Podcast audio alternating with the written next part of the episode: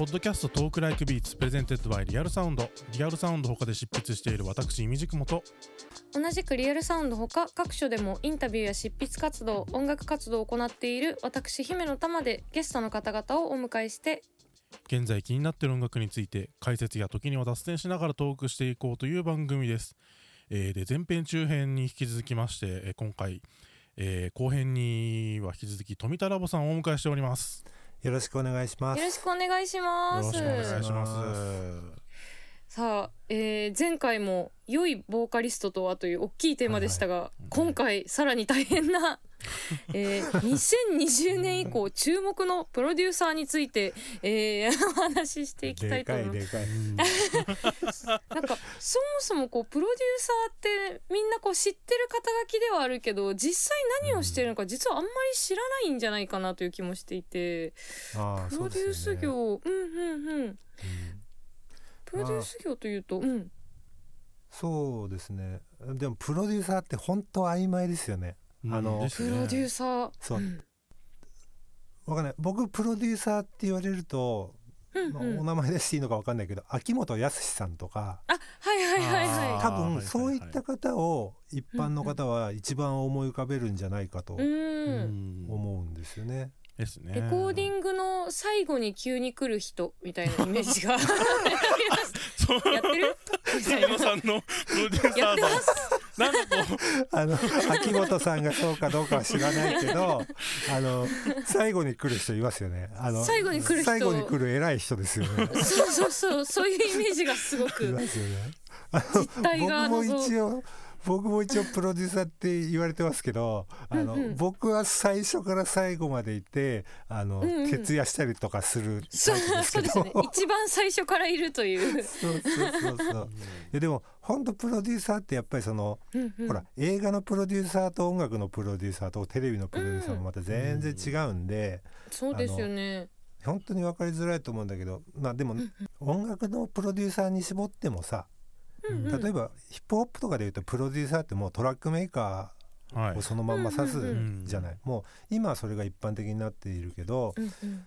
例えばその僕がまあ日本のポップソングのプロデューサーをやっているとするとそれでも人によってやっぱ全然違うわけ。うん。僕はうん。えっと作曲をするししない場合もあるししない場合でも編曲をするしうんで僕は演奏をするしプログラミングをしてまあ僕はミックスとかもでやるんだけどそういったタイプもいればえうんうん。っと曲も何も書かずにえっとこのシンガーにはこういった曲を歌わせたらいいんじゃないかとかいうそういうプランの段階で。はいはいはいはい、うんそれでうんうんうん。そういったことと、まあ、戦略を練りみたいなことをやる方でうんプロデューサーって方もいるしさ、うんうんうんうんうんだからねほんとねいろいろですよ。人によって全然違う。うんそうですよね。う、ん。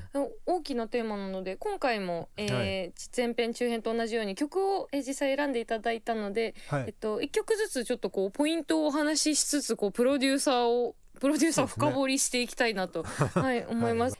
1曲目がサンダーキャットの、えーインナーステラーラブという曲でこれはプロデュースがフライングロータス、そうあのうんうん。ーまずプロデューサーとしてフライフライングロータスを挙げたんだけど別にこのこの曲がっていうよりもまずねあとねあれなんだよね。あの最初にね2020年これから来るプロデューサーみたいなテーマをいただいたの。僕。あー。そう。でもすいませんそれちょっとあのあんまりわかりませんって言って正直に。う んあんまりそういう聞き方僕してなくて。なんで最近面白そうなもの僕が聞いて面白いと思うものに関わってるプロデューサーを数名挙げて、でうん。今後こういった傾向に音楽がなっていくいったら面白いんじゃないかみたいな話にさせてくださいねということでちょっと今回やらせてもらいますけど。ありがとうございます。はい。でフライングロータスというのはうん。アメリカ西海岸の人でブレインフィーダーというレーベルをやっているの。で、うん。えっと1曲挙げた「サンダーキャット」の曲もそのブレインフィーダーからリリースされているんだけども、でこのブレインフィーダーというレーベルがさ本当に面白くてううん。んでもう結構歴史長いんだよね。10年ぐらいやってんのかな。ちょっとそこはっきりしないんだけど、かなり長いんだけどその動向で僕面白いなと思うのが初期の頃ってかなりアブストラクトなものばっかりだったの。でうん。フライングロータス自身もトラックメーカーでもちろん作品を発表してるんだけどさ、まあ、ヒップホップの要素もありアンビエントの要素もありみたいで、うん。でもとにかくほんと抽象的なビートを中心に出してたんだけど、うんうん。それがねここ数年だと思うんだけどねかなりポップなものを出すようになったんですよ。うそう。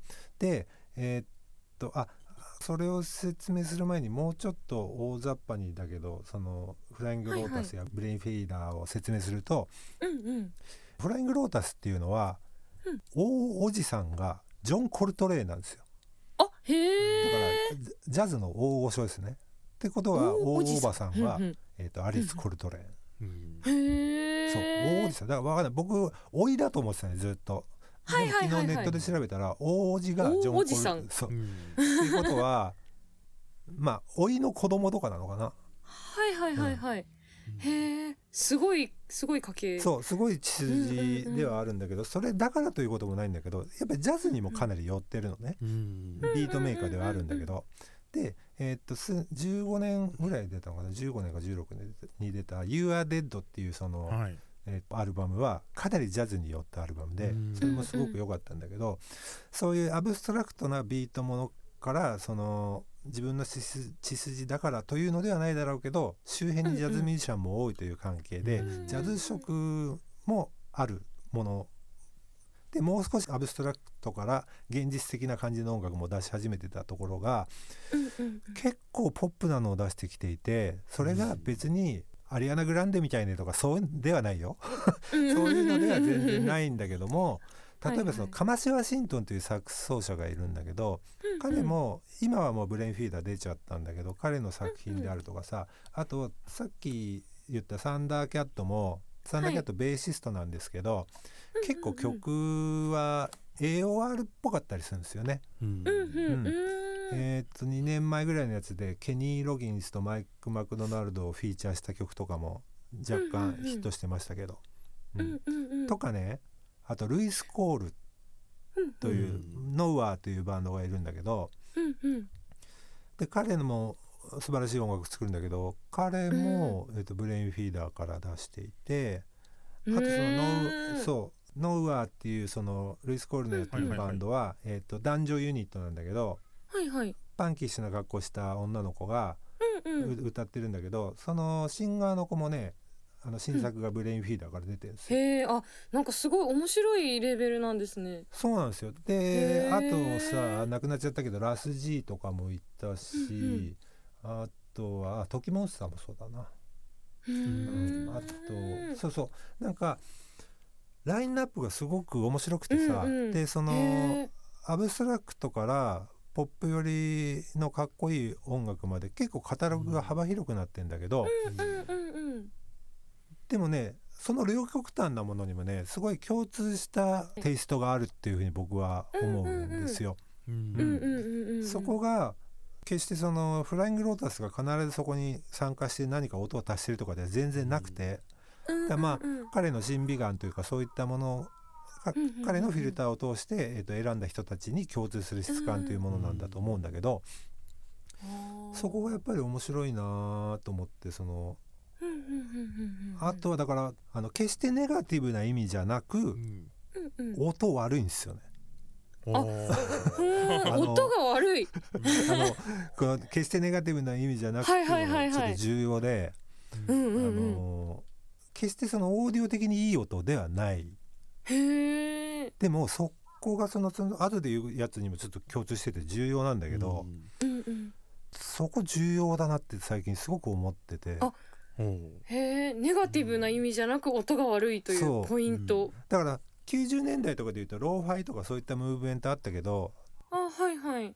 多分だからマインドとしてはそれに似たところかもしれないし、うん。うーん。ああとはそのなんだろう多作であるがゆえにというのとかあとはほらトラックメーカーとかだと家での作業でそのまんまパケてしまうとかとかも多いから、そういったこととかも非常に大きく関係はしてると思うんだけれども、そういったものがさ乱発されてさしかも内容はかっこいいっていうことになるとさ、その音楽内容のかっこよさとそのオーディオ的な至らなさとかもさ、セットでかっこいいっていうふうにやっぱり思ってきちゃうわけよ。うんうんうんうんうんでそういうふうにだ僕自身もそう思うしさ。うんうんうんうんでそこにあとはだからその前回前々回どっちかで言ったけどまあジャジャズもすごい好きなんでさ。うんではいうんでで現代のジャズの要素とかもやっぱりその入り込んでるものが多くて、うん。うん。うんうんそういった西海岸のそのフライロー近辺の動きっていうのはなんか、うん。うん注目していつも聞いてます。うん。なるほど。音が悪い、でもなんかこういろんな作品がある中でこう一個筋が通ってるとか一貫したものがどこかこう根底にあるっていうのはすごくこう大事なところですよね。こうプロデュース業で。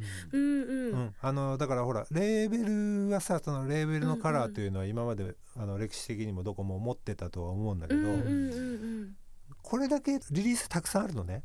うんでうんうんうん。リリース数も多くてでもこれだけ色濃くカラーがああの、うん。ブレインフィーダーのそのコンピが出てるんで、はい。はいはい。うん、それサブスクにもあるんでそれ聞いてみるとあの、うん。今言った多様性とあとはその共通するものっていうのがね分かっていただけると思うんですけど、なるほど、うん。確かに10周年のコンピとかですね、それそうか。じゃああれへ天のえ10周年なんですね。そこから聞くとすごく良さそう、うん去年か一昨年出たの？一昨年だったと思いますけどね。一昨年か。はい。そうだね。じゃあまあ結構やっあれですよね。初期とかすんごいアブストラクトだったもんね。そうですうんねなんかもうやっぱりそのいわゆる LA ビートシーンっていうか、うんうんそのサンプラーと、まあ、シンセ片手に、まあ、ヒップホップのインストのビートをガンガン作ってもうものすごいサウンドシステムでブンブン言わしながら聴くみたいな、だよね。まあ、そういうそのシーンから出てきた Brainfeeder のローファイさってやっぱり一方にはこうヒップホップ的な美学の。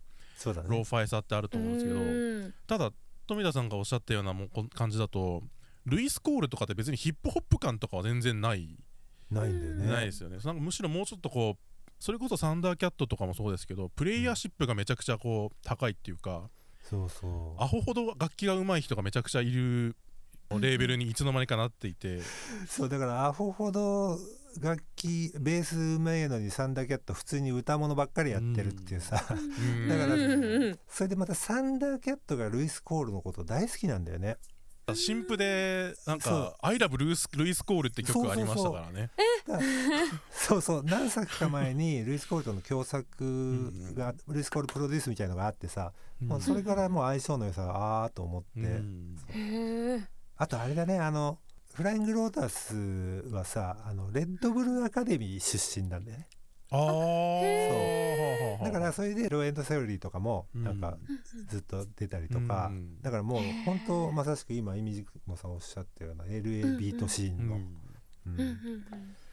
ということだね。あとやっぱりこうブレインフィーダーで言うとやっぱこのメンバー間の仲がいいみたいな。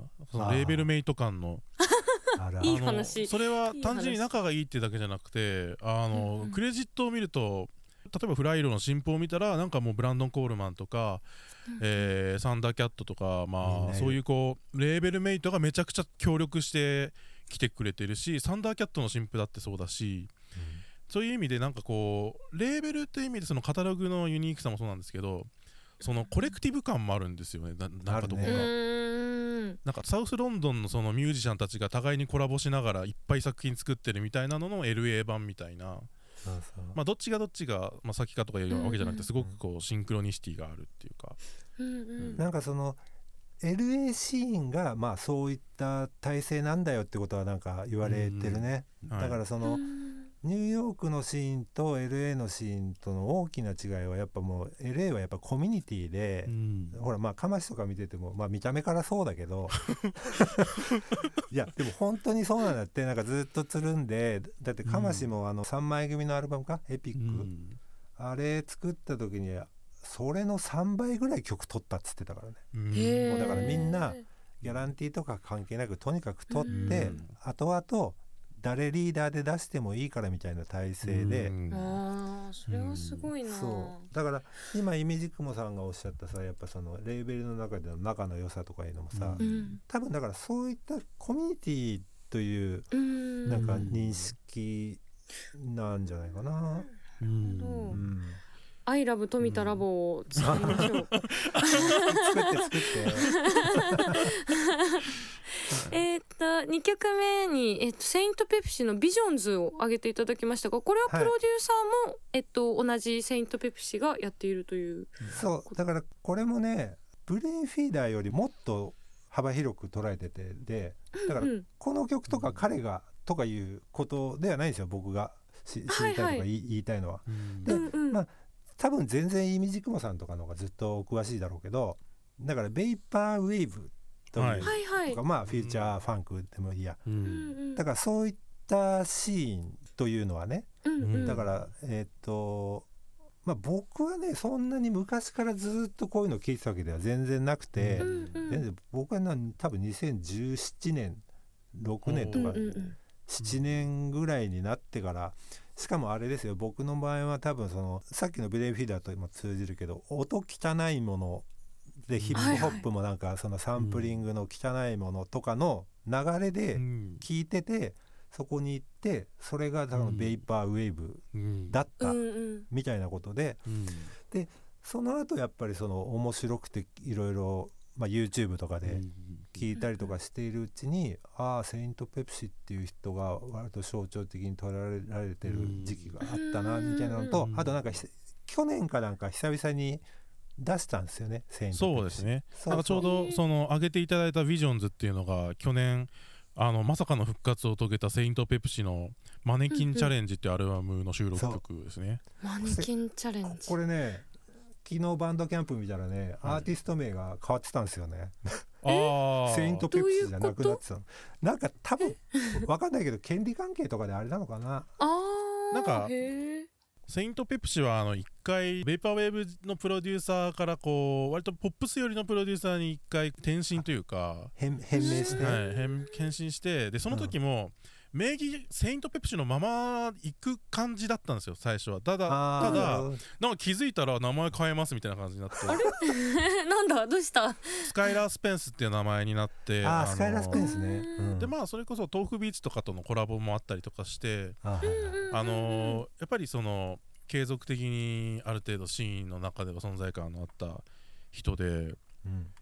いやだから冨田さんが Saint Pepsi よみたいなびっくりですよそうそうそうだからそのそう Saint Pepsi はだからその去年なんか久々に出たっつって、はいあ Saint Pepsi って思ったんでちょっとそれ選んじゃったんだけど、結局ねそのさっきの続きだけどそのほら悪い音であるとかその音質によってかっこいいかっこ悪いってすごいあるじゃないですか、もう僕ら、うんあの同じ音楽でもさスクリューしときゃ全部かっこいいみたいのもある 確かに。いやいやっていうかねだからその例えばベイパーウェーブでも88年ぐらいの日本の音楽とかをさ、うん結構あのあれじゃないネタにするじゃない、はいだけど僕その2000年代いっぱいぐらいまで88年の日本の音一番嫌だって思ってたからね。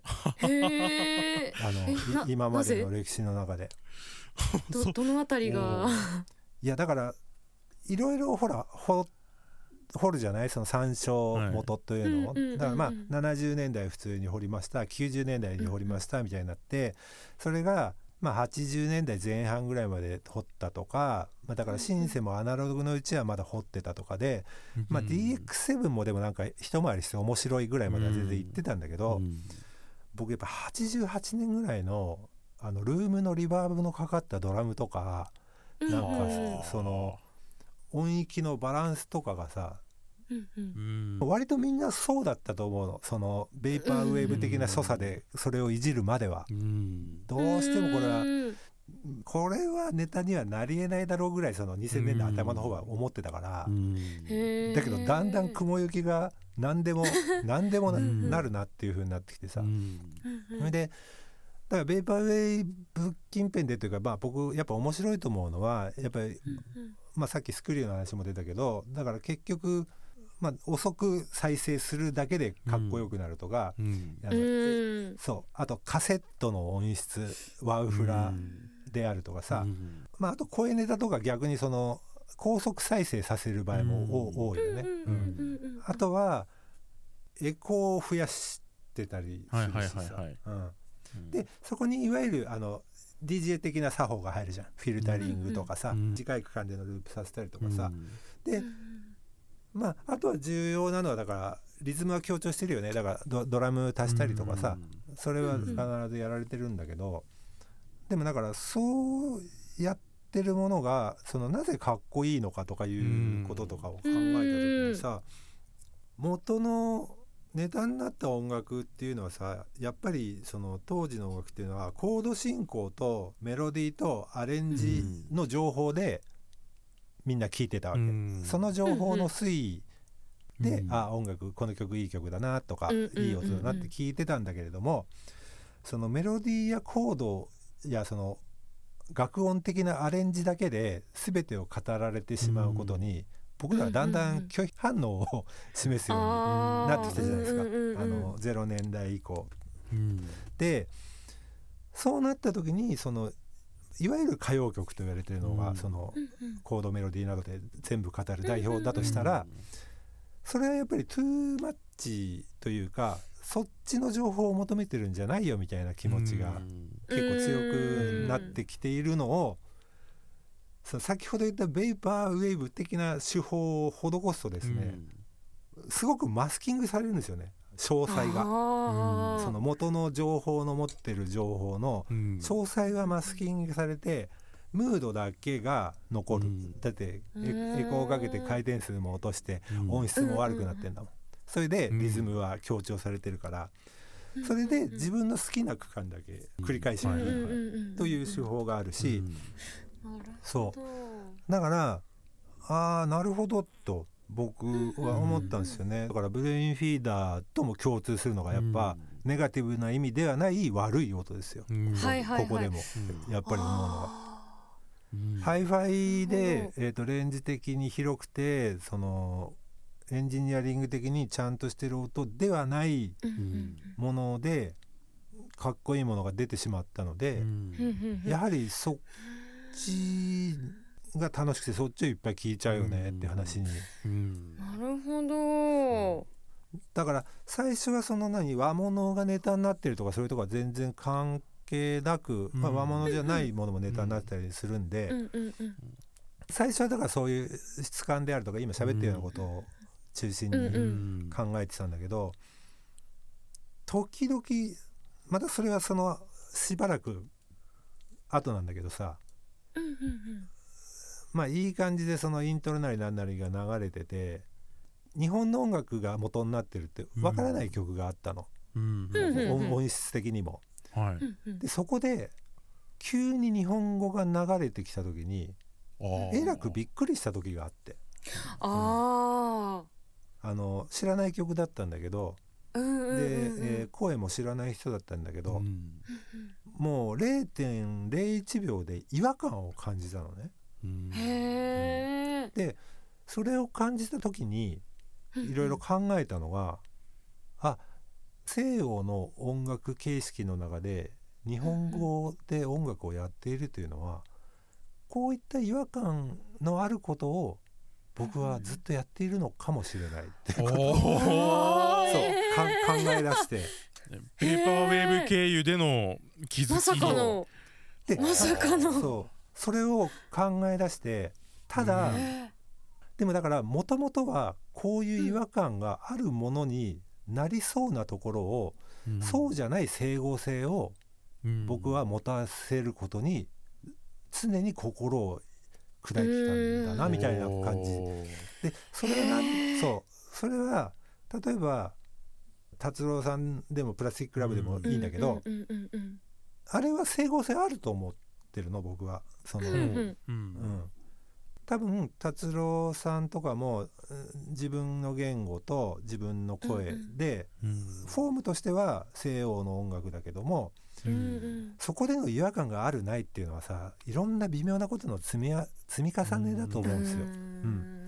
だからそういったところに無意識的にでもアレンジとかその演奏とか作曲とかでいろいろ考えて悩むところはでこれで OK というのは多分整合性が取れれば OK なんだと思うんですよ。うんうんうん僕の場合も、まあ、あのレベルの差とかは別に置いといて方向としては多分僕もそこの差というものを、うん日本語を西洋のフォームの中でやるっていう中に、えー、と整合性を持たせようっていうことを多分やってたんだけども、そこの違和感とか整合性ということに全く意識的ではない作品っていうのもたくさんあるな、でそれにびっくりしたのがそのベイパーウェーブで知らずに聞いて出てきた日本語で気絶しそうにびっくりしたことがあって。へえいやーとかいう、まあ、ワンエピソードもありました。うん。はい。もうここで番組終わってもいいぐらいいい話を。いやーいやもう本当 聞いてしまった。セイントペプシ話あびっベーパーウェーブ話。まあ特にその富田さんがおっしゃってはい。るそのサウンドっていうのはベーパーウェーブの中でもうん。エコージャムズっていう、まあ、特に最初期からあったサブジャンルのはいはい。サウンドですけど青土社が出してるユリイカって雑誌のうんうん。ベーパーウェーブ特集号でエコージャムズについてちょっと書いたこともあるんですけど。あそうなんですね。なんかそこでもセイントペプシのこのマネキンチャレンジっていうアルバムもすごくしある種そのエコージャムズの象徴的な部分をうんうん。持ってるんですけど、うんこうすごくやりすぎなぐらいプリミティブなエフェクトをこうガッてこうためらいなくかけちゃう。スクリューさせたりもうツツーミックス全体にフランジかけちゃったりとか、普通だったらその完全に破綻になってしまうようなうん。ひと手間をかけると一気にそのポップミュージックのそのもともと持ってたそのいびつさみたいなものが突然現れるみたいな。それ、セイント・ペプシのこれまでの仕事も大体こうカーリー・レイ・ジェプセンのその「Call Me Maybe」をめちゃくちゃピッチ下げてベーパーウェーブにすると死ぬほど気持ち悪くてグロテスクになるけどめちゃくちゃ癖になるみたいうんな。なる。なる。なんかそういう意味でやっぱこう、まあ、特に日本語の違和感っていう風な形でその富田さんそのおおっしゃってましたけどでもやっぱりそのもともとポップミュージック、まあ、あのいろんなサウンドソースを混ぜて一つの空間を作るみたいなポップミュージックの作法がもともと持ってるいびつさみたいなものを暴力的なまでのその、えー加工でうん。シンプルな加工で見せちゃうってやっぱペーパーウェーブのエコージャムズのうん。魅力っていうのはやっぱりすごくありますね。うん。あるよね。あのツーミックスに施すんだよね、うん。何でも。だからまあね。DJ 的なあれだからさ手法だから、だからそこで僕らみたいなその音楽をパーツで一から作っていくでできたものに対して何かをやられちゃうわけで、いろんなだから本当今まで見えなかったものが顕在化したりとか、今イミジクモさんおっしゃったけどでなんせツーミックスにかけるんでもううん。効果がでかいんですよ。だからツーミックス全部にフィルターかけるからもうほとんどの情報は消えちゃうけど、うん。ほんとコアな最後の情報は聞こえてるとかさ、うん。でそれをわーんとしたエコーの中で鳴らすんで、まあ本当モールの音楽みたいな言い方もするけど、うん。本当にそう聞こえるしさ、うん。大胆な手法であのー何を施すにもやっぱツーミックスっていうのがやっぱ重要ですよね。本当そうですね。うんでツーミックスで足りないからドラム足すっていうもともとのあるのに。うんとかも面白くてだからねそのヒップホップも含めてなんだけど一時期よりさそのほらトラップに代表されるさ、はいあのまあ、プログラミング中心のヒップホップは今もやっぱ続いてるし、注目されてる人もそういったプログラミング中心の人も多いんだけど同時にサンプル中心のものも以前よりすごい耳にする機会が増えてるような気がしていてフライロのことも今のベーパーウェーブのこともそうなんだけど結局はだからサンプリングっぽさっていう言い方もできるとも思うんですよね。まあそれは質感っていうこともあるしうん。サンプリング由来の音楽性の構築の仕方とも言えると思うんですけどでまあブームバップ復興みたいなことを言ってる人もいるけど今は細分化して多様化してるからどれか一つが抜き出る、あのトラップみたいでねすげえそれが席巻したみたいなのがどう、うん。何が来るかとかは全然わかんないんですけど、そういったね全然最後個人的なで逃げちゃうけど、うん悪い音好きなんですよね最近。うん。あの悪大い、事。うんうん。悪い意味じゃなく、うん。いい意味で。いやもうクライマックス並みに盛り上がってしまいましたが もう一曲、はい。もう一曲選んでいただきました。あもう一曲えっね。と、はい。ノーネームのウィンドウ。これお名前をマット・ジョーンズさんを挙げていただいてるんですがこれはあのプロデュースではなくてストリングスを手掛けていらっしゃる方。う。んうん。ううんん、あのちょっと反則だけど上げさせてもらったんだけどね。はい。うんあのーマット・ジョーンズというストリングスアレンジャーなのかな？ぼ僕もね、うんうんうん。この詳細をそんなに詳しく知らないの。はいはい。マット・ジョーンズ・ストリングスで、えーっとネットで調べてもらうと彼のストリングスアレンジをしてる様子の動画などが上がってるんで、あへそう。え皆さうんうん。ぜひ見てほしいんだけど、うんうん。えーっと彼はねシカゴ出身なのかなシカゴの人で、えーっとアフリカ系の方です。でうん。僕最初に気づいたのはノーネームというシカゴのはい。ラッパーって言ってもポエトリーリーディングっぽいんですけど、うん。でうん。ノーネームの作品で、えー、とマット・ジョーンズのストリングスがフィーチャーされてる曲うん。が3曲ぐらいあって、うん。もうその書きが素晴らしかったんですよ。ほう。うん。あのうん非常にねオーセンティックなあの伝統的な、えー、とアメリカのポップソングで聴かれる、だけども、と80年代以降かなりの長い期間失われてたんですね。ポップソングでそういったストリングスの処方は。うん。それはだから中域とかがシンセとかそういったものに埋められちゃったんでストリングスは高音域の長いラインしか必要がないみたいな時代が一瞬あって。